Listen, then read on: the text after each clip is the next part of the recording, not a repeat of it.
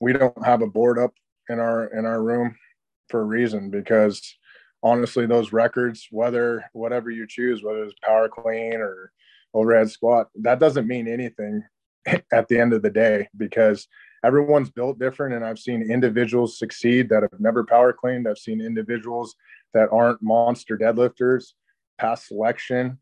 Um, so i don't really use any metrics in terms of that. I just want them to get better from where they started with us to before they go to you know, selection or go take another pt test I, I, I don't find one set exercise or movement that is going to separate them because everyone's kind of built different.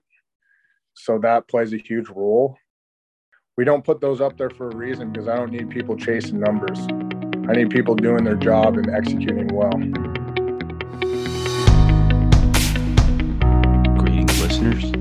Back, listeners. Hello, hello, team. Hello, team. Welcome back to another episode of the Mops and Mo's podcast. Drew and Alex here. Uh, we've we've been able to finally track down a legend uh, and we're bringing him live to well, not live. We've talked about this, but Alex, who do we have on? This is a good one. Um, those of you who are who are Arctic strong and gas station ready, you know who we're talking to. Um, it took a while to track him down. He's pretty popular ever since he won Coach of the Year. He's in high. He demand. also hunts in Alaska, and it's hard to connect with people that hunt in Alaska. He does. Sometimes he goes off the grid for weeks at a time to just like wrestle bears. We are talking to Reilly Kelleher. Uh, Reilly is the head strength and conditioning coach for JBER Strength and Conditioning. Uh, that's also a program that didn't exist until he got there and created it. So he has shepherded that thing from nothing into the awesome program that it is today. I get shout outs from soldiers that participate in his programs all the time. They love it. We've seen people re enlisting in his space because it's made that big an impact on what they do. Um, if you train either in his facility at JBER or if you train at Wolf's Lair at Fort Wainwright, you can thank him for making those facilities happen. But he's been he's been coaching for the military for like a decade and a half at this point. Recently, at this last year's NSCA Tactical, won Tactical Strength and Conditioning Coach of the Year. Um, first civilian to graduate from the Army's cold weather orientation course, earning his Arctic tab just doing all sorts of really awesome stuff up there in Alaska, making sure making sure soldiers are gas station ready. And Reilly's a no nonsense dude, which I think we did a hopefully we did justice to that and we teased that out of him a little bit because again, the way that he goes about training his athletes is less about what you might be taught in a book and more about what has been shown over time to be effective and to work. And so there's a lot of nuggets in this one. Reilly is sort of the quintessential quiet professional, um, especially when it comes to strength and conditioning. And both from us and any of our guests, of course, everything they express when they come on our podcast here is just their personal opinion, not reflecting their employer or any of the organizations they've been affiliated with at any point. So enjoy.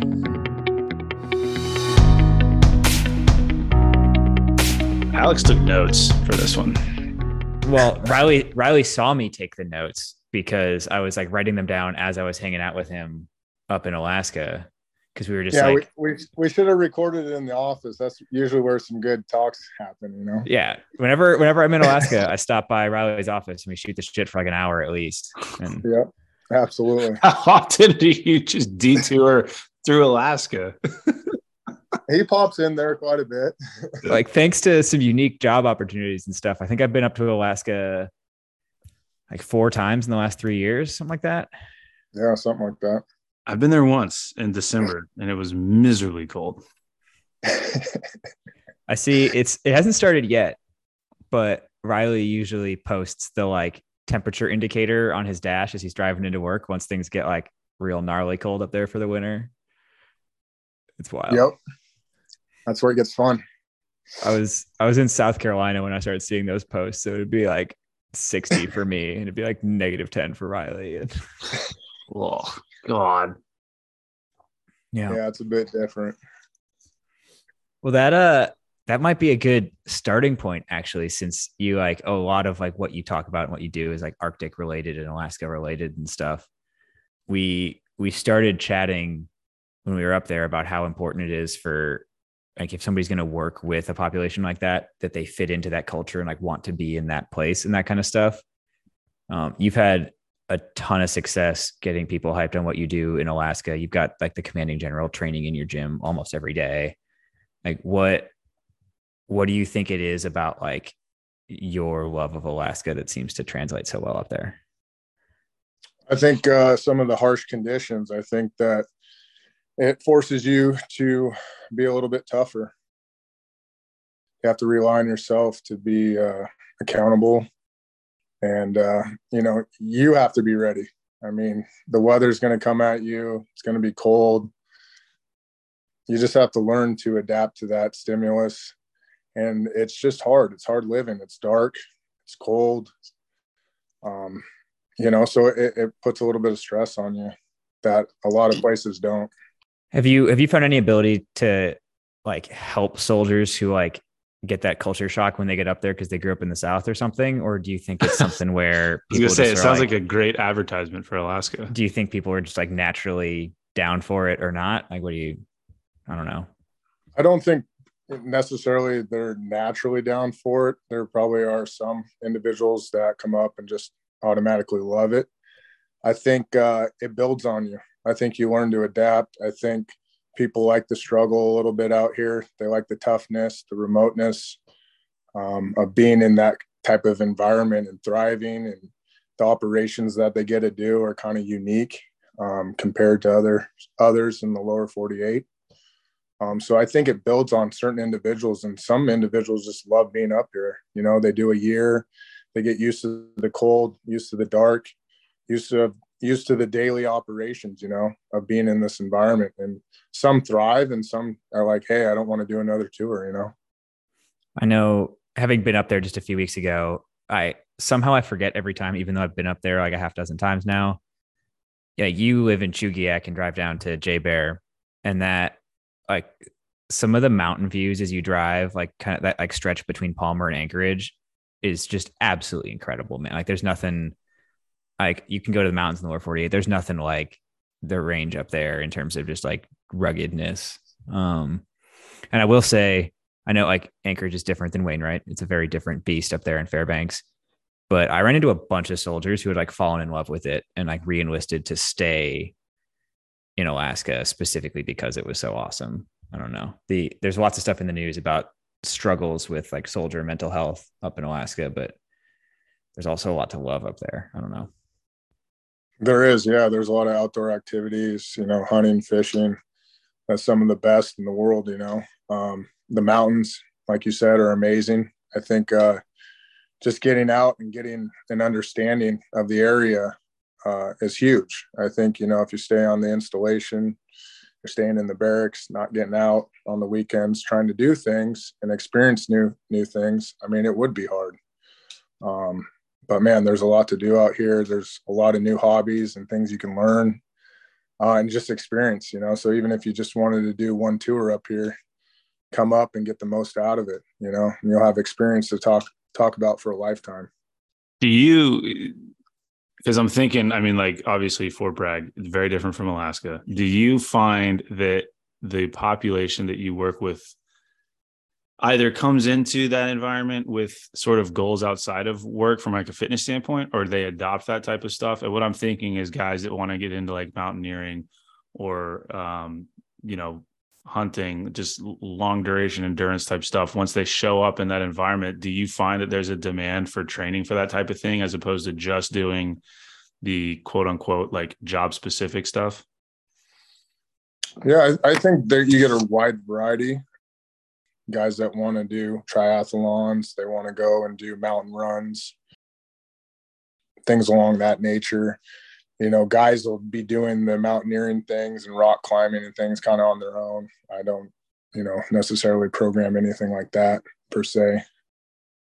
But yeah, they definitely have hobbies and, you know, they pick them up too. You know, if they came up here and didn't think they'd ever do some rock climbing, we got rock climbing wall, a wall in uh, Buckner Fitness Center, you know, that they can get their hands on and see if that's something they'd like to do. And then there's a downtown gym as well that you can rock climb at. So I think they learn to do new things and, uh, you know, it's kind of up to them to get out there and venture out and see what what Alaska has to offer. I do. This is not necessarily germane to the podcast conversation, but I'm curious how that hunting trip you went on went. Like I looked up, it's like an island out like south of Anchorage. Is that right? Yeah, it's uh, Afognak Island off of Kodiak, and uh, spent 11 days out there. It was pretty epic. Very desolate. You're you're kind of on your own. You know, there's no one else out there. Maybe a couple other hunting groups, you know, further away, but I think we saw about maybe three to five people the whole time. But yeah, just a great experience. Want to get out there and do the real thing. Get dropped in by a bush plane, a beaver plane on the water. You know, experience all the elements. You know, it it sleeted on us, snowed on us, winds up to 39 to 40 miles an hour. You know, not a lot of daylight, but I mean, you got enough to go out and hunt. But you realize you're not the apex predator when you're out there anymore. You know, so it's uh, it's it's kind of cool to experience that and get kind of get your wits about you. Well, I think something like that probably helps your legitimacy a little bit as a coach because a lot of what you're describing sounds a lot like being a soldier in the field in the conditions up in Alaska. So you, you get to know what they're dealing with and what you're training them for. Oh, absolutely. I think it's crucial for coaches to be getting out, experiencing the environment, uh, having a better understanding, you know, because it's easy to say, hey, go outside and sleep in the snow, guys, or hey, enjoy being in the field for two weeks. And I'm sitting inside in a warm strength and conditioning facility, you know. So if, if, you go out there and experience it and endure it, you have a better understanding. You can communicate with these guys. You know how they're feeling. You know, you're beat up. You didn't sleep that well. It was cold. The wind blew all night. So you're, you know, your tent's making noise. You know, there's so many variables that you learn by going out and experiencing it. That that's why I'm such a believer in going out and doing the stuff. I'm curious. It's like I'm sitting here thinking about this as a strength coach, and every strength coach well, maybe most strength coaches you talk to will tell you like, oh, hey, you should totally like walk the walk. But not everybody does. And I don't want to like offend anybody, but I just want to throw that out there and be like, what would just cur- out of curiosity, like, what is even the counter argument for not doing that? I can't imagine. Like, I don't like to work out. Uh, okay.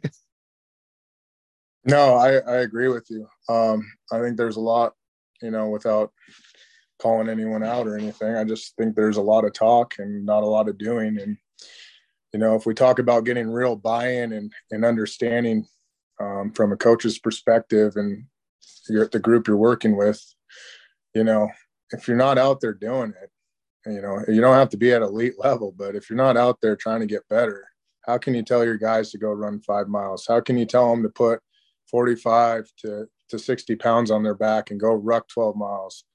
you know, while you're sitting in a warm building, you know, getting to lift to your music and, and everything's kind of regulated there, you know, where they're out in the elements kind of going through it.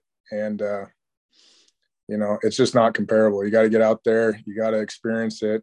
You don't have to be a world class athlete doing it, but you'll have a better communication with your guys and people you work with for sure. So, I'll I'll ask you a question that we've chatted about in the past because I think it ties in nicely with the like need to get out there and experience the reality and train where they train. Um, you're you're a pretty big advocate for the importance of having an appropriate facility to run a program, though.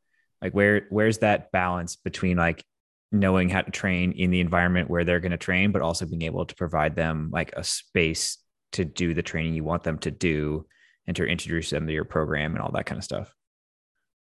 Right. So I, I think the the facility is the building block uh, that's needed for them to be able to do the tasks they need to do.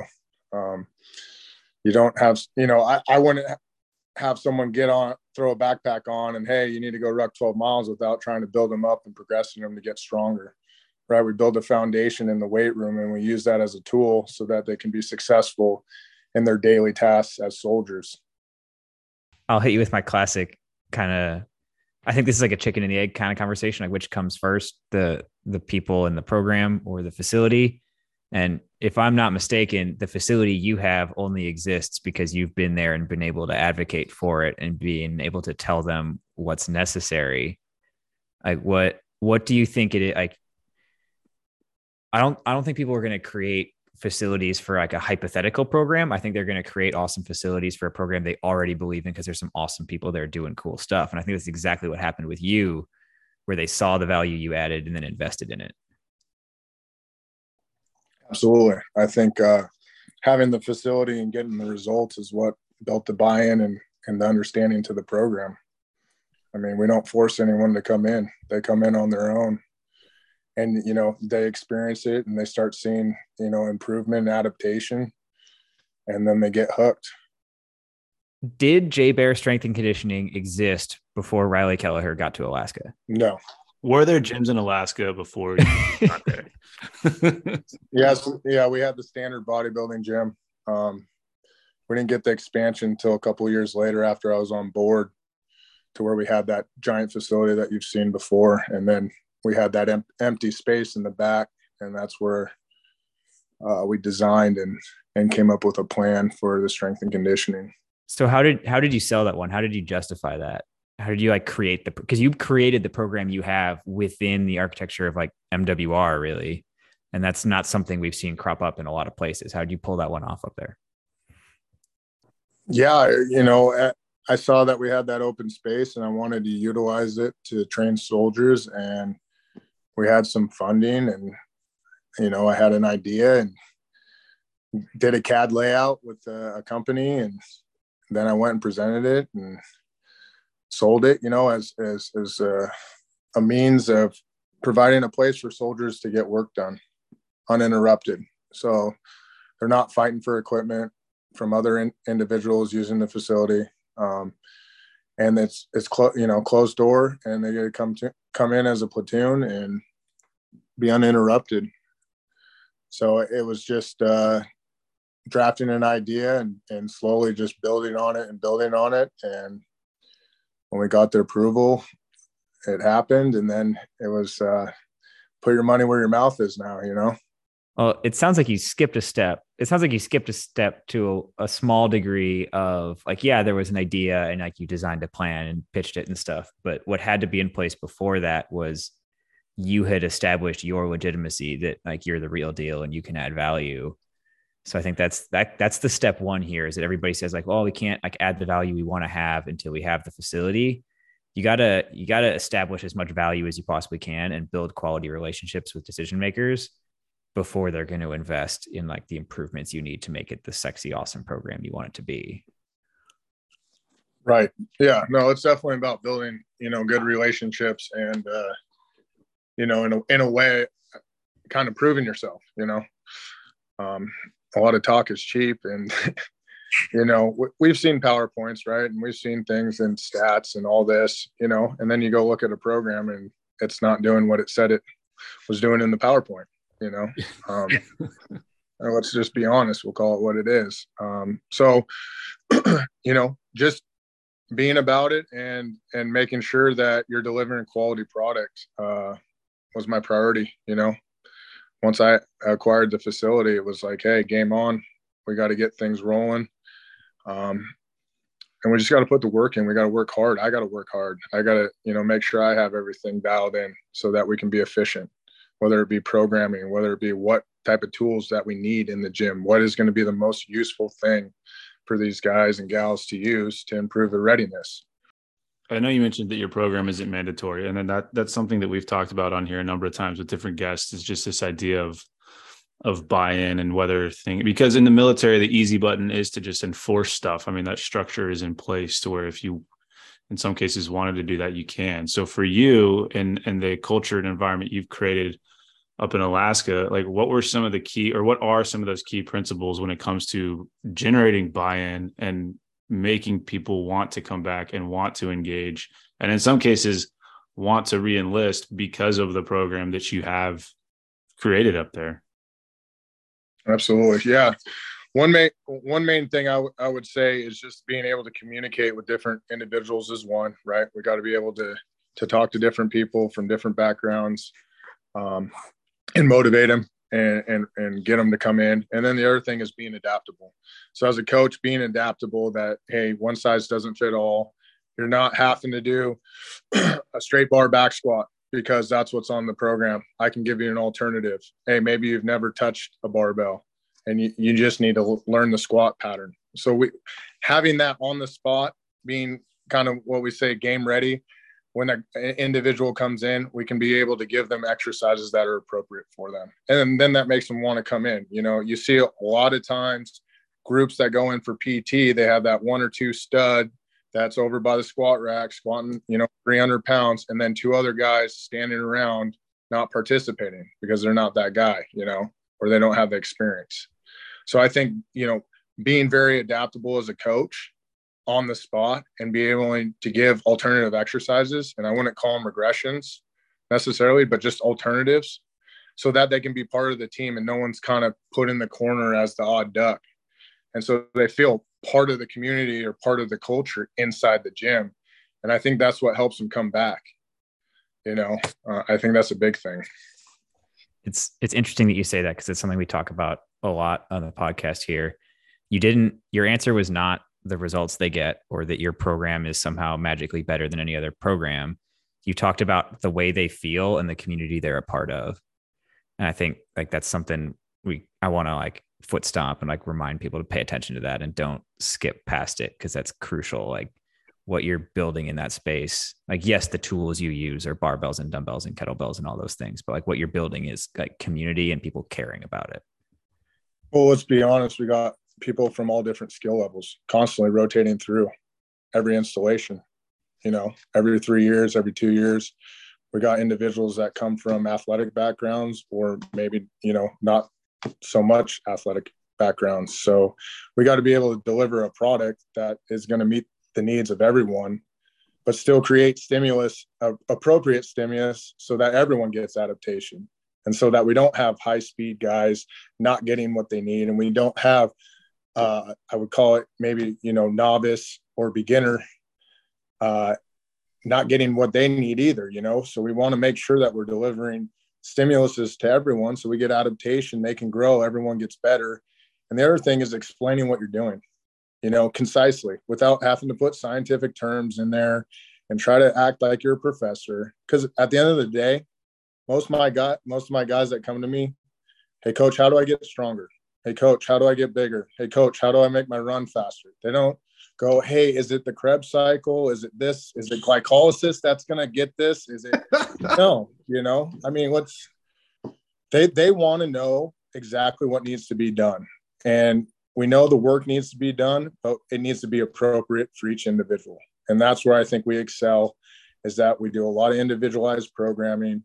We're able on the spot to get regressions, progressions, alternatives, whatever you want to call it, we're we're ready to do that you know and i think that's huge i love that the two things we've touched on are you don't necessarily need the facility although you can work your way up to earning the trust of leadership to gain the facility.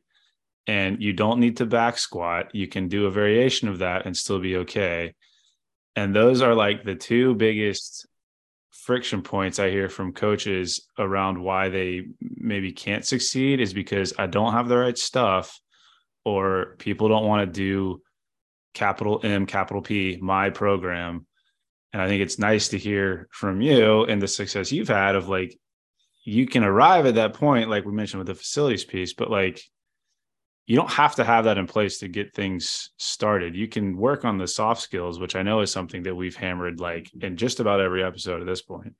You can work on the soft skills and you can have the intangibles in place to create success that then drives more success and more success and more success. So, not really a question so much as like it's refreshing to hear people say that over and over again because maybe it will start to stick. Well, yeah. I mean, if, if someone doesn't want a back squat, why are we going to force them to back squat? Does that, because that West help Side. come back into our facility. but I mean, is it gonna is it gonna help us? You know, are they gonna come back in the facility and be be grateful that you're just hey, you can't find an alternative method to get them stronger for lower body or another squat pattern that they can do? There's just I think another key, you know, with the adaptation part and the adaptability piece is finding stuff that works for individuals and that they somewhat want to do. I mean, there's some things that we have to do don't get me wrong, but like there's just some individuals that don't want to be on a barbell. Okay, so find an alternative. you know, and, and they're going to get some good responses and adaptation and good things will happen, you know, and then they're coming back. They want to come back in because they know that you will, will be able to customize or change something up to the needs that they want. You know, it doesn't mean that it's going to be easier and doesn't mean it's necessarily going to be harder, but we need to continue to be able to provide things to keep accountability and consistency because the biggest downfall that I would see with any performance is consistency, right? If we only see someone once a week because they have to come in, you know, we're not going to get a, a, huge return on performance. But if they start coming in on their own on those off days that they aren't assigned to go do something, we're kind of winning, you know? Maybe that, so maybe that's the measure of success then is not compliance for like oh we we programmed 10 days and they showed up for eight of them it's like we didn't program for five days and they showed up for all five of those days. Maybe that becomes your measure of effectiveness is how many off days did people come to the gym? Yeah i mean we've had guys that have came in on DONSAs you know? I mean you got guys coming in on their days off to train that that says something about what you're doing. You know that i think that's a good thing. That's awesome I'll kind of combine two here. We've chatted about this before. Something something I riff on a lot is that too many people don't know what the goal is that they're training for. They're just kind of like doing stuff with some vague idea of the direction they're going. And you and I've chatted a lot about kind of like people make assumptions about what tactical is or what the tactical population is and skip the whole process of doing like an actual needs analysis before they like assign people stuff and I'll I'll tie it in because I know you're like kind of a GPP fanatic, but like tied up in that is they try and like invent sport specificity based on their concept of what tactical looks like. What what does your process look like in terms of figuring out what you're actually training somebody for, and then what you prescribe for that?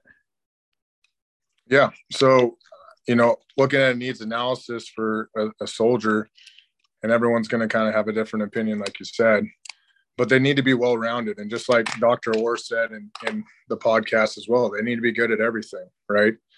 Um, I think it's just picking the right exercises and movement patterns that are important. And then I also believe in rotating exercises. I think that's one of the best things that we've done is that we const- constantly rotate exercises. You know, so you know maybe Monday they come in and they do a rear foot elevated split squat and then the following week you know they're going to come in and do a Pit Shark squat or a belt squat. They're still squatting. We're still getting that movement pattern down but we're rotating that. So i think that helps with injury prevention by rotating exercises because let's be honest uh, we're not here to build them to have the highest uh, three lift total you know? It doesn't really matter. We want them to be strong don't get me wrong. Um, i'm a huge advocate of that but you know, to be focused on the bench press, the deadlift, and the squat only, uh, you're missing a lot of variables in, in training um, that you can just get better at. So, as far as the needs analysis, we need to be good at everything. We need to be thrown with different implements, uh, different planes of motion. We need to have different energy systems developed and ready to roll. And then at the end of the day, we need to be ready to go. Like, ready to go. Tomorrow, if, if the guys get called and say, hey, you got 12 mile ruck, I want them to be ready to go. Hey, you got a PT test? No problem. We don't need to take two days of rest. We'll go knock out the ACFT. We'll be done with that, and then we'll move on with our training.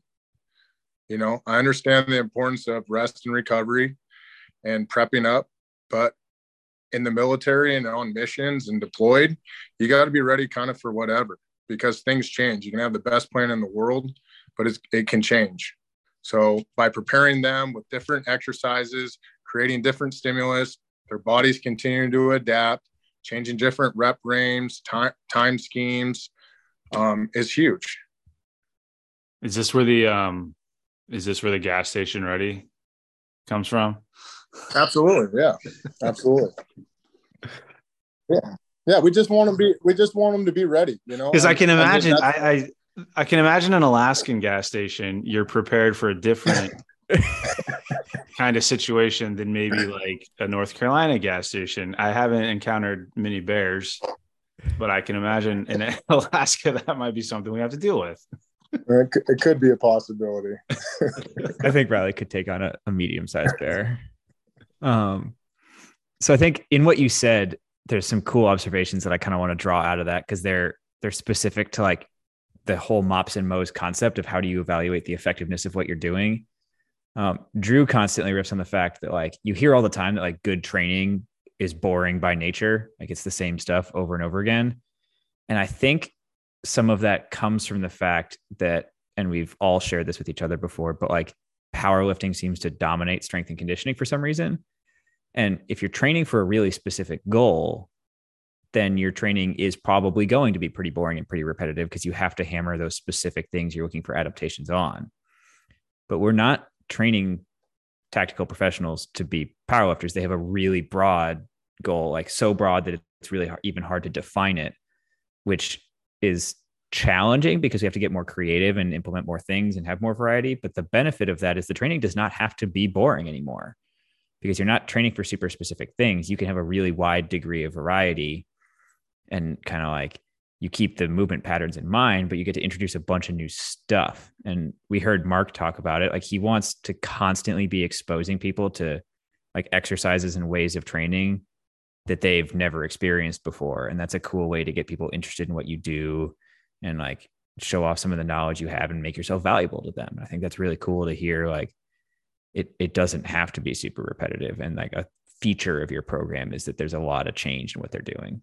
Wait, I want to piggyback on this one first mm-hmm. before you answer it because I think there's a risk of going so far in the opposite direction that it becomes mm-hmm. random. And so I'd love to hear you tease that out this idea of variation, which I would agree with what Alex said. Like, that's kind of one of the keystones of tactical training. But I do see some folks take that to the extreme and we're just being random for the sake of being random. Right. Yeah. So I think the first thing is is you got to have purpose, right?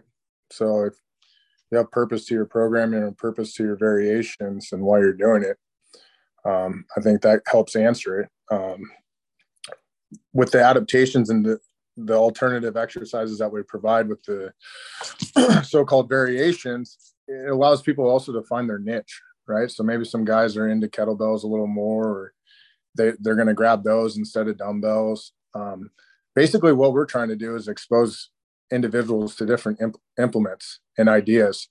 Um, it's not random because we're programming it. So that's where we're going to answer that is it's not just a workout of the day posted on the board. It's programming for the week.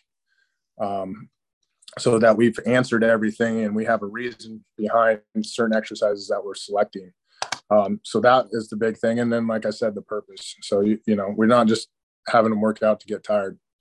You know, we might, we might focus on a week of, of single leg work, single arm work. We might focus on, Hey, heavier loads, uh, tempo, you know, we do a variety of things so that we're creating a different stimulus because where I find injury happening is people doing things over and over and over and over and expecting a different result. And let's be honest, just like Alex said, we're not here to build power lifters. That's great if that's your hobby. We're not here to build Olympic lifters. That's great if it's your hobby. So they don't need to be doing that over and over and over. I can give them a different hinge pattern. I can give them a different squat pattern, a pull pattern, a press pattern. That's what it's going to be uh, the most beneficial for the tactical realm is because they're going to be in environments where things are going to change. And so they're going to have to adapt to that. They're not going on the football field every time and going three to five seconds, three to five seconds on the same thing over and over and over. Every mission is going to be different. They might have to go longer endurance. They might have to have more anaerobic work to kick down a door and run up the stairs dependent on their MOS and jobs. So, I mean, I think there's a lot of variables that play in it. But when we talk about variation, we, uh, my coach, my coach Mike, and myself, we have purpose behind every week that we do in our program. We're, we're going, hey, we got to emphasize more single leg work. Hey, lower back's got to be stronger. Hey, we're going to anti rotation needs to be our focus this week.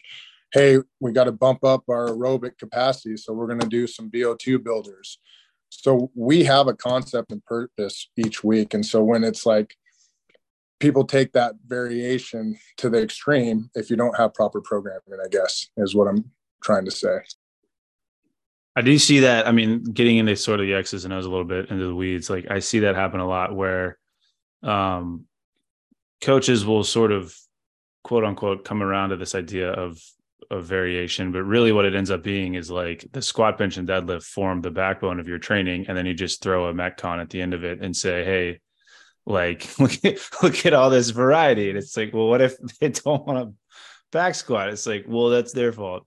So I think it is again, it's one of those things where it's nice to hear like this is a coach of the year we're talking to here, and he's doing things differently. Like, oh my goodness, maybe it's worth talking about. And I guess so within that, the question I would ask you is you mentioned the coach that you work with up there, but in coming across other coaches in this space, do you find that folks are more resistant to that idea of introducing variety and all the different things we've talked about, or are they more open to that?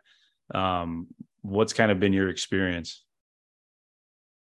Yeah, my experience, you know, uh, I want to say it's been totally like this, but I've had a few encounters where individuals come from an athletic setting and they regurgitate what was passed down through their uh, internships and grad assistant uh, time, and then they got assistant time, and they're following what the head coach says and what he approves, and they're kind of pushing that philosophy instead of having their own.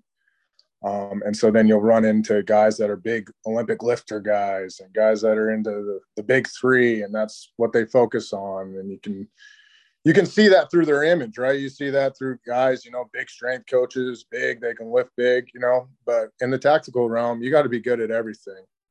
And I think if you want to be successful, you got to experience different things. You got to go do kettlebells, TRX. You got to go be able to run and ruck, um, and, just be good, kind of overall. You don't have to be great, but you got to go experience so you have better relationship with your clientele. I mean, how can I tell them how to go swimming or ride a swimming workout if I've don't get in the pool ever and and train and know how it feels to swim a 500 meter, you know, or swim a mile, you know, things like that. So I think, uh, you know, I've ran into some that are really responsive and are open to ideas, but I think a lot of times in this realm, there's a lot of egos and there's a lot of people that are a little hard headed.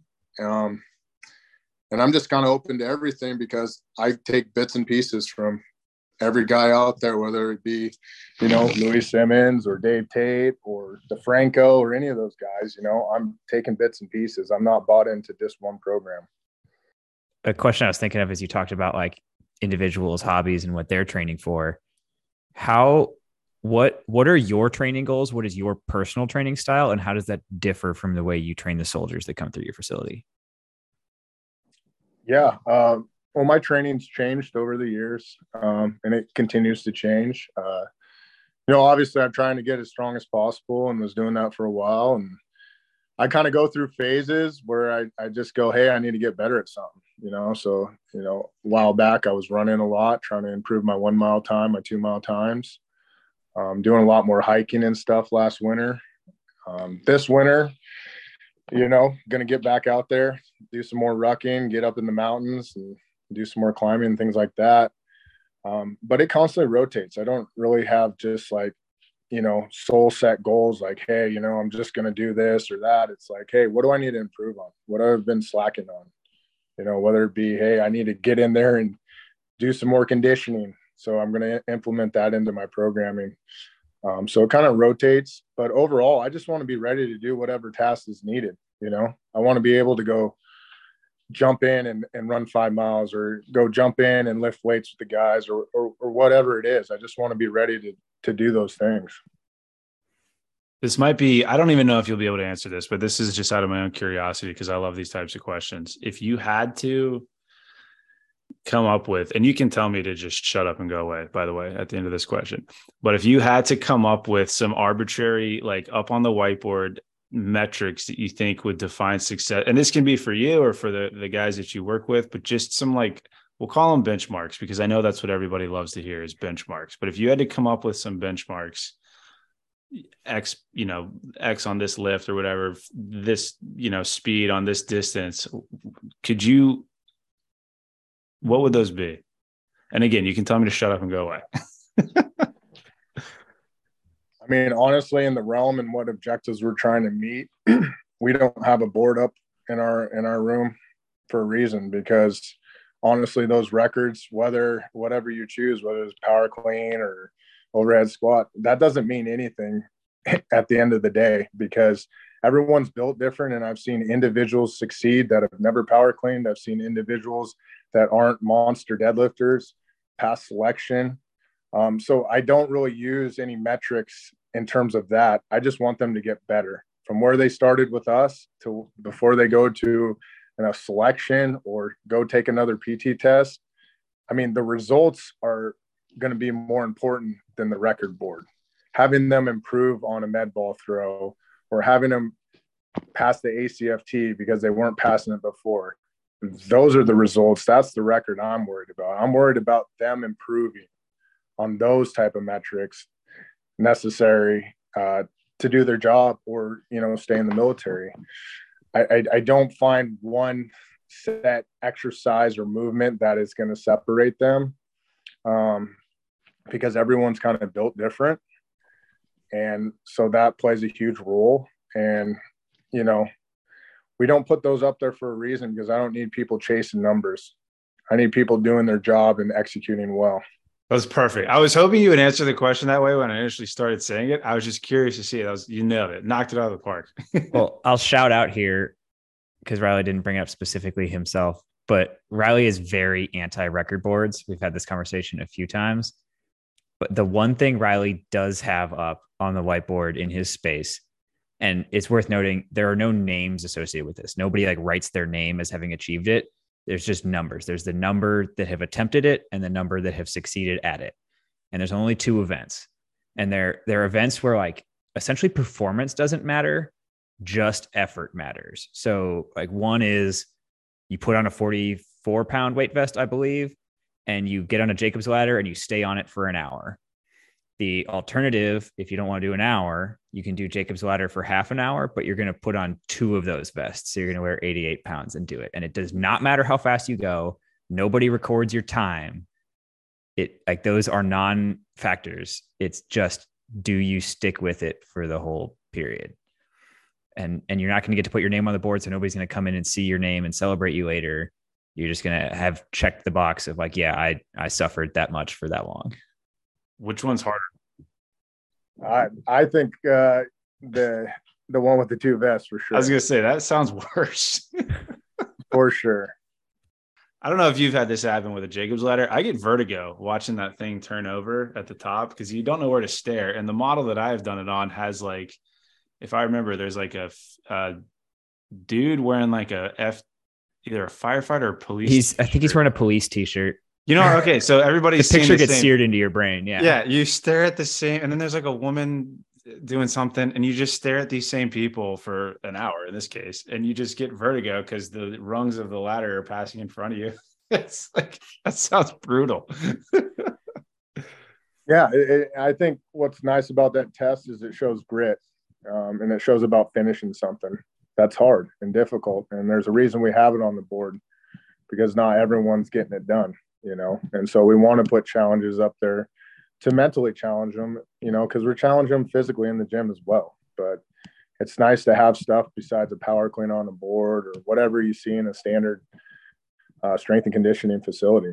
I think that i think things like that are going to have more relevance in the in the tactical realm than how much a guy how many times a guy benches 225 i think there is something unique about like the Jacob's ladder in terms of grit. I don't exactly know what it is, but I'm I'm routinely like like if I do like a 20, 30, 40 minute session on Jacob's ladder, people think it's like the craziest thing they've ever seen that somebody gets on it for like more than a couple minutes. It's just like every other cardio machine. You can use it for short bursts of high intensity, you can use it for long bursts of totally sustainable. But I still vividly remember I was on it for like half an hour at the gym here and some like soldiers wandered by afterwards and were like asking how to use it because they'd never been on one before. And like one of them like asked, like, will this help with my two mile? And like, yeah, I mean, like any any cardio modality could help. Help so, like, my running. I, I, don't want to run. I, I said something like that. And so then like I walk away, but I keep an eye on them to see what they do. And they each get on the thing for like 30, 45 seconds and they get off. I'm like, that's that's not going to help your two mile. I can tell you that. Like, you gotta you gotta actually use it for a little bit. Like, it's not magic. You can't just like, I don't I don't understand. But like, some people have for whatever reason a huge issue pacing themselves and like staying on that thing for a while. And I think that's a pretty good like teaching implement.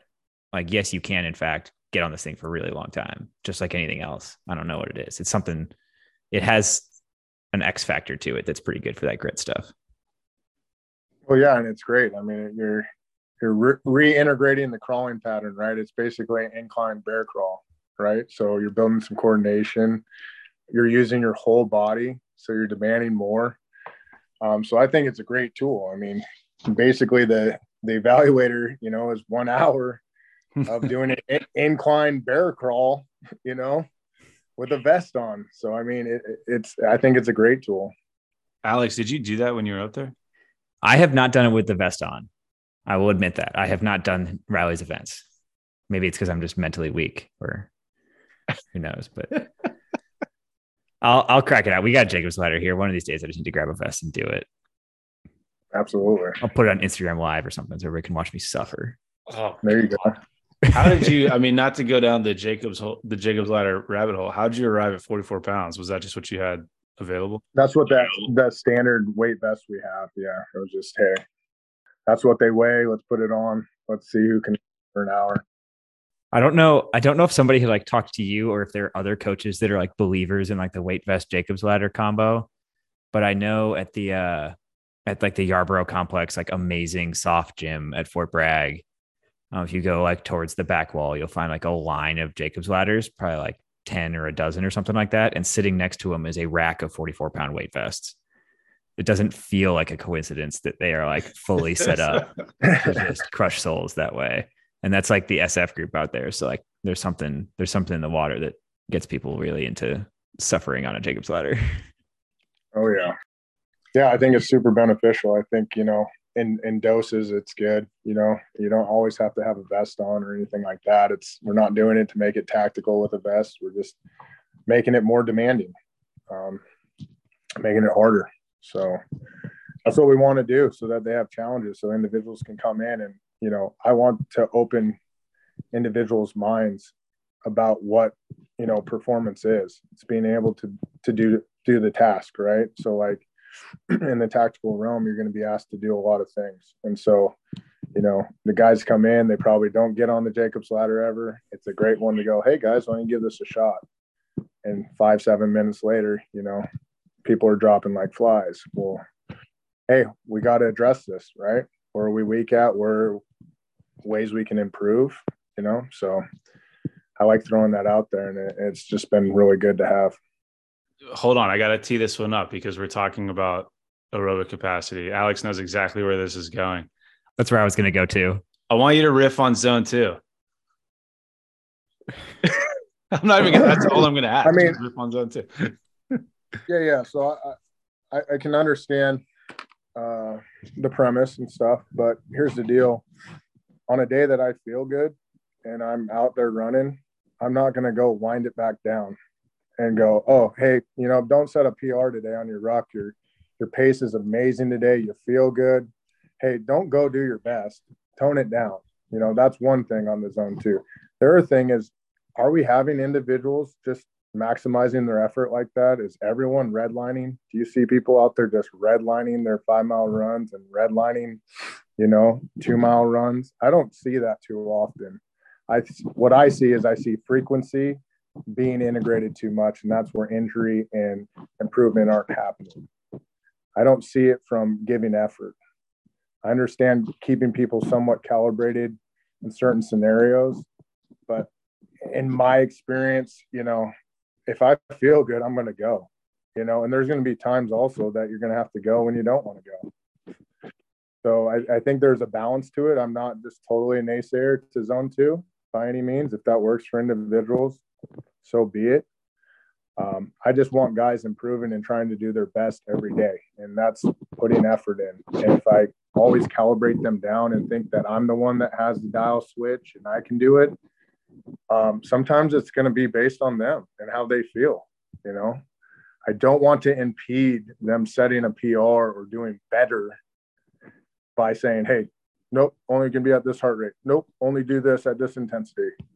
You know, I understand there's an important to, importance to progression and things along that nature and not always redlining but i'm not going to just mandate that out that hey just run at a steady state zone two you know i'm sure there's times and places to do that but if you feel good let's go you know and if your programming's all right i think you're you can be on the right track without that no i think that's a that's a totally valid counterpoint and i think it's interesting too because you at least me and uh, like things that i've talked about you allow for a lot of that variety on the resistance side of the house. Like to your point if you feel good today like rpe whatever like we're going to go for it. You could definitely make the case that there's room for that on the endurance side as well. I think to the frequency point i'm with you. I don't i don't think you see people redlining every single day. I think the issue that i come across is that they don't go they don't go fast enough to push and this is a very i'm painting with a broad brush here but they don't go fast enough to like push the boundary create the adaptation. They also aren't going quote unquote like slow enough to like mess with the physiology in the right way. They're just kind of doing the thing at the pace that is like hard enough to feel hard but not really getting anywhere. Um, i see that more often and i'm with you. I think the frequency piece is where you see a lot of the injuries pop up yeah, absolutely. I just, I think that's one of the big indicators uh, of why individuals are getting hurt. I mean, if I have you bench over and over and over and over, or multiple times a week on a straight bar doing the same thing, I mean, the likelihood of getting hurt, uh, in my belief, my opinion, goes up. You know, just like running all the time. You run all the time, and you're not doing some non-impact modalities that you can do rowing, skier, things like that, and integrating that in for your cardiovascular work, you know, time is ticking till you get that injury. You know, how many more steps are you going to be allowed to do? You know, pounding the ground. So I think it's just having that appropriate balance. Uh, that that'll be huge for the injury thing. And then as far as the zone two, I just I don't think everyone's out there just getting after it as hard as they can be, you know. And maybe there's a lot of individuals that are doing that but I think it's it's the under effort, like you said, you're you're kind of in that that middle, um, and maybe that helps give them a reference to where they need to be for intensity. Um, but I just want to go out every day. If it was me personally, my beliefs, if you said, "Hey, go run three miles," I'm going to go run, you know, at a pace that I feel I'm getting a good workout, and I think that's a little different when you have seasoned individuals because mm. they're going to want to push themselves and they know kind of where their threshold is and where they need to be for training. So I can see that being maybe for some beginners or some intermediates or even advanced people that like to monitor heart rate and things. But I, I go a lot by feel. And I think that that works as well because I think when we start integrating a lot of metrics and things, I think we're overcomplicating things and we're just trying to get people to do work. Yeah. Put Absolutely. effort, get better, change it up, don't run every single day. Don't run five days a week. You know, find something else to do to stimulate your cardiovascular system. I've had that happen where I'll get a text from an athlete, "Hey, my my Garmin is broken. What do you want me to do?" It's like just run without your Garmin. You probably you're gonna be fine. But that, I've actually had that happen more than five times. Absolutely. The stuff you're saying, Reilly, rings true a little bit. One thing I try and remind myself all the time is that I'm I'm stuck in like a pretty decent echo chamber from where I'm from, in that like a ton of my communication around fitness right now is like through the MOPs and MOEs platform, and that means that I am communicating with and to people who have demonstrated like an intrinsic personal interest in improving their fitness, and that is not necessarily the whole community we're dealing with with tactical professionals. Like clearly, they're not all pushing themselves and seeking out more information and trying it. That's why we're having such a hard time getting the information to them and and a piece of that is i think consistently most people would agree that the the folks that see the most benefit from like the 80 20 polarized zone 2 whatever you want to call it tend to be like competitive half marathon and marathon runners triathletes and people who are doing like serious mountain stuff. And that's a different problem set coaching those people and adjusting how those people train than it is soldiers who don't like running in the first place, who are probably yes. not like touching the intensity that the the previously mentioned folks are. So you do have to keep in mind that like different populations need different stuff. And just because it works really well for competitive distance runners does not mean we would apply the exact same thing to people who are doing it just for the the sake of the endurance they need for their job. Absolutely. I mean, you look at the the volume that an elite level runner's doing compared to, an, you know, a standard soldier. You know what I mean? It's they're completely different. So maybe they need that zone two. They maybe they need to bring it down because their their frequency of their running and their volume is so high that if they keep they don't have a balance or a governor on it, yeah, they can lead to injury or just overtraining at that level. Um, but yeah, I agree with you that there's different levels and there's different applications to that for sure.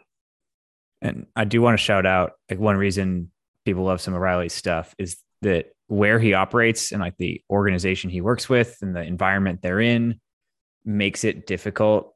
Like Drew's at Fort Bragg, everybody can go out and like run our dens pretty much any time of year. It's not going to be an issue. If you leave For, Fort Bragg, you might get shot though. That's true. But like up in up in Anchorage and definitely up in Fairbanks, there are like months of every year where if you come in at like 6:30 for normal PT time, it's going to be pitch black and it's going to be covered in snow and ice. And that's not a great environment to go for a jog. Um, so like Reilly's become something of an expert in how do you condition people for the job, which is ultimately a lot of like dismounted on your feet for long periods kind of endurance without the tool we constantly turn to, which is a ton of running and especially like road running stuff. And so I think like I I'm always interested in like the modalities Reilly uses and the approaches Reilly uses because even if you're not in an environment where you can't run, one of our biggest injury causing things is running and one of the things soldiers complain about the most is running. So how can we make them better at it and not just better at running, but better at the actual endurance demands of the job, which don't tend to be unweighted running. They tend to be a variety of things. How do we make them better with alternative approaches? And like Reilly's proven to be pretty successful at that, both for guys like operating in Alaska and also for guys seeking out various selections. So that's why I go to Riley for his advice. Yeah, in my in my opinion, I, I think we can use different modalities, and that's kind of what's been successful with what we've been doing or what I've been doing up here, um, utilizing the rowing machine and the ski erg, and we have a rope trainer and Jacob's ladder, and we integrate Pit Shark marching for time. Um, and and so those have been great alternatives, you know. And to be honest with you, you've got to just find a way, right? So we find different things that that are going to stimulate the heart, get the cardiovascular system elevated, and, and then we do different frequencies and intensities and durations and, and rotate that through. And I think that's been a great uh, alternative for them. I'm not saying not to run. I'm just saying I don't think it needs to be overused and abused. I think it, it needs to be used uh, and sprinkled in and use other modalities. I mean, nowadays with the gyms, you know, we got such great qu- equipment at a lot of installations, and I think we should utilize those. I think that'll help bring down some injuries and improve performance because they're just going to be getting used to different modalities and the rowing machine with the full body and the Jacob's ladders and things like that, where they're going to build some great capacity uh, using those those tools. And so that's what we've we've integrated in because, like Alex said, you know, it's dark, it's icy, it's snowy. I mean, we got to get out there, snowshoe, you know, pull sleds. We have a nice turf area where we drag sleds occasionally. We push the prowler. So we just find different ways to do things to stimulate the heart heart rate and get it up and elevated. And I think that's it's worth keeping in mind too. Like we we are constantly saying don't train for the test. And like the test is not the ultimate assessment and things like that but it's good to remember that we're not having soldiers run so much so that they're good at running. It's just one of the many tools available, and it happens to be the cheapest and the simplest for improving their cardiovascular capacity. But there's lots of other things that can put demands on that system. And as soldiers love to say when they're complaining about the PT test, they never run two miles in combat. So, like training them in other modalities, like I, I'm I'm not against running. I do plenty of running on my own, but I think the the awareness that we're not for soldiers at least we're not running to get better at running. We're running to get better at the endurance demands of their job and combat. And so it's totally fine to approach that from any angle that will improve that capacity. Yeah we're also using running to improve our recovery right? So the better conditioned we are, the better we can recover from our workouts. So running doesn't have to be the one dimension for the cardiovascular piece, but using different modalities is going to help out as well. But we have to be conditioned because that's going to allow us to recover from our workouts. And that's one thing that I'm an advocate about is making sure that we're balanced and we stay balanced. You know, that we got to have that because that's going to help with the recovery. It's going to help us have better workouts. We're going to have the capacity to do higher volume. If if we can't have the recovery to do that, we can't integrate a whole bunch more volume. If that makes sense. No, it definitely makes sense, and I think not the first person that said that either. Yeah, definitely not the first person to say it, but there's a cool combo of as far as I can tell from both personal experience and like looking at other soldiers and athletes and stuff, the the ceiling on how much volume you can adapt to is like higher than the ceiling for anything else, right? Like there's only so much intensity you can adapt to, but the volume you can adapt to is massive if you approach it gradually and don't hurt yourself along the way. And like volume tolerance might be one of those like keystones of tactical training, right? Is you like you don't know what you're training them for, but they're going to need to do a lot of it and be able to recover and keep going. And so that being able to progress them into more volume of a whole bunch of stuff is probably pretty crucial. And just a brief shout out because I have to stick it in here. But Reilly's talking about like being an advocate for balance. And I'm pretty sure the last workout I saw Reilly post, he was Zercher squatting 455, followed by in the same session a 12 minute two mile. The dude's pretty balanced. I know uh, Angus will appreciate that because Angus is a big Zercher squat guy. Yeah, I love them. I think they're a, a great exercise to implement in the tactical environment as well as just everyday life. But you can really help individuals get strong, you know, being in that position and building core strength and it's uncomfortable. So, you know, you're building some resiliency there. Um, you know, and it's unique and different, like you said. So we like to be able to come in there and provide different exercises and you know keep it interesting for individuals to come in and get better i want to throw i want to throw two closers at you that we've used in the past before. I think I'm, I'm interested in your response to these. The first one is what's something that you've changed your mind about in the last five years? And the five year timeline is arbitrary. It can be if you had like a massive inflection during your hunt recently you can use that one but something you've changed your mind about. In re- in regards to performance. Yep. Uh, I would say that I've changed my mind on the, you know, the importance of of being conditioned. And when I mean conditioned, I mean like Alex was saying about the volume tolerance and the importance of that uh, to de- decrease injuries. Um, you know, once or t- twice a week doing a little bit of cardio isn't going to get you where you need to be if you want to be elite performer. I think uh, having a solid base of GPP is is huge. Um, integrating the sled pulls has been huge for performance and low intensity uh, builder. So, you know, I've added the sled more than I ever have in the last five years.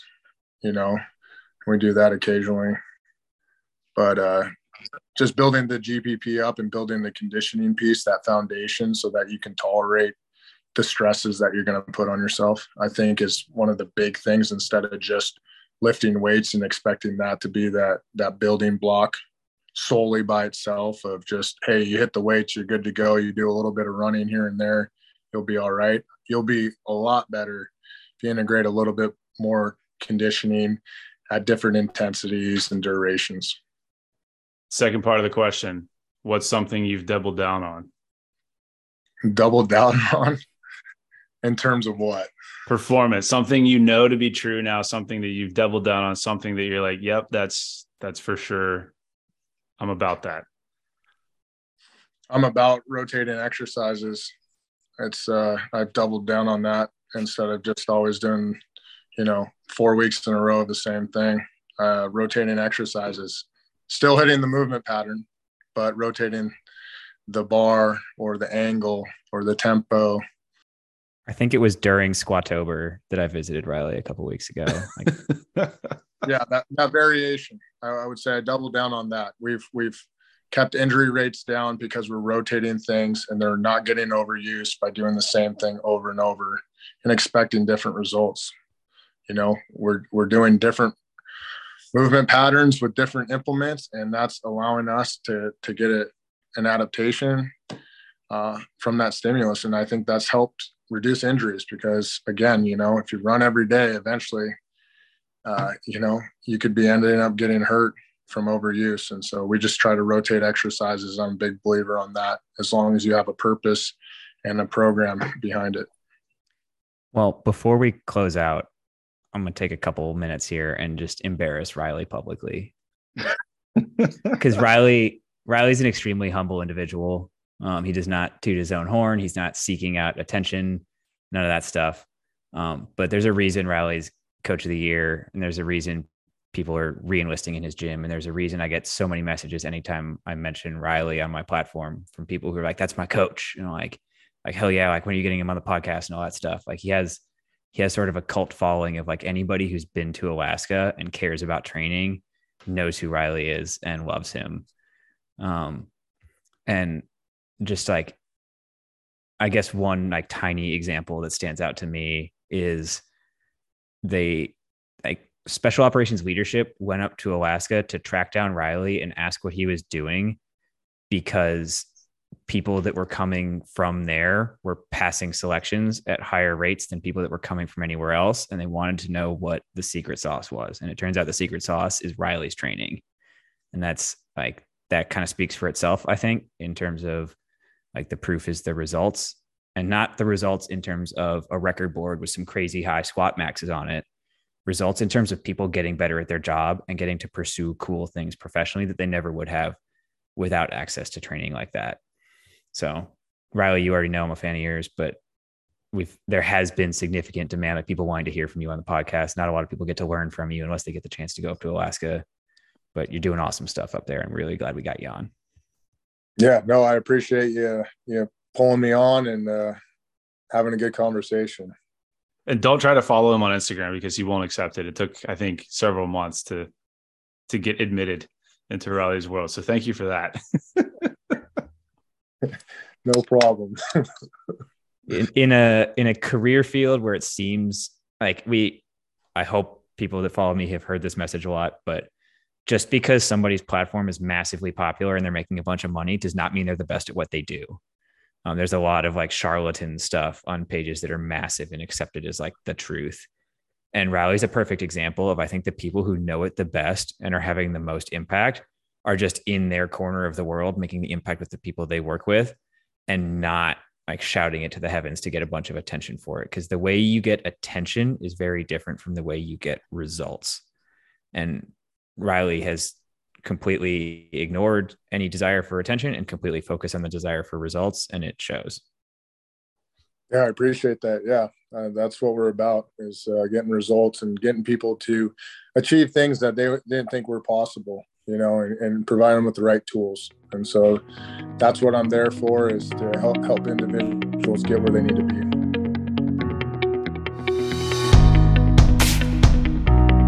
Hey guys, Drew here.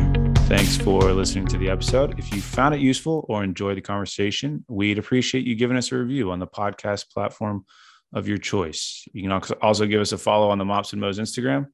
And if you'd like to reach out, send us a message on Instagram or shoot us an email at mopsinmos at gmail.com. Thanks.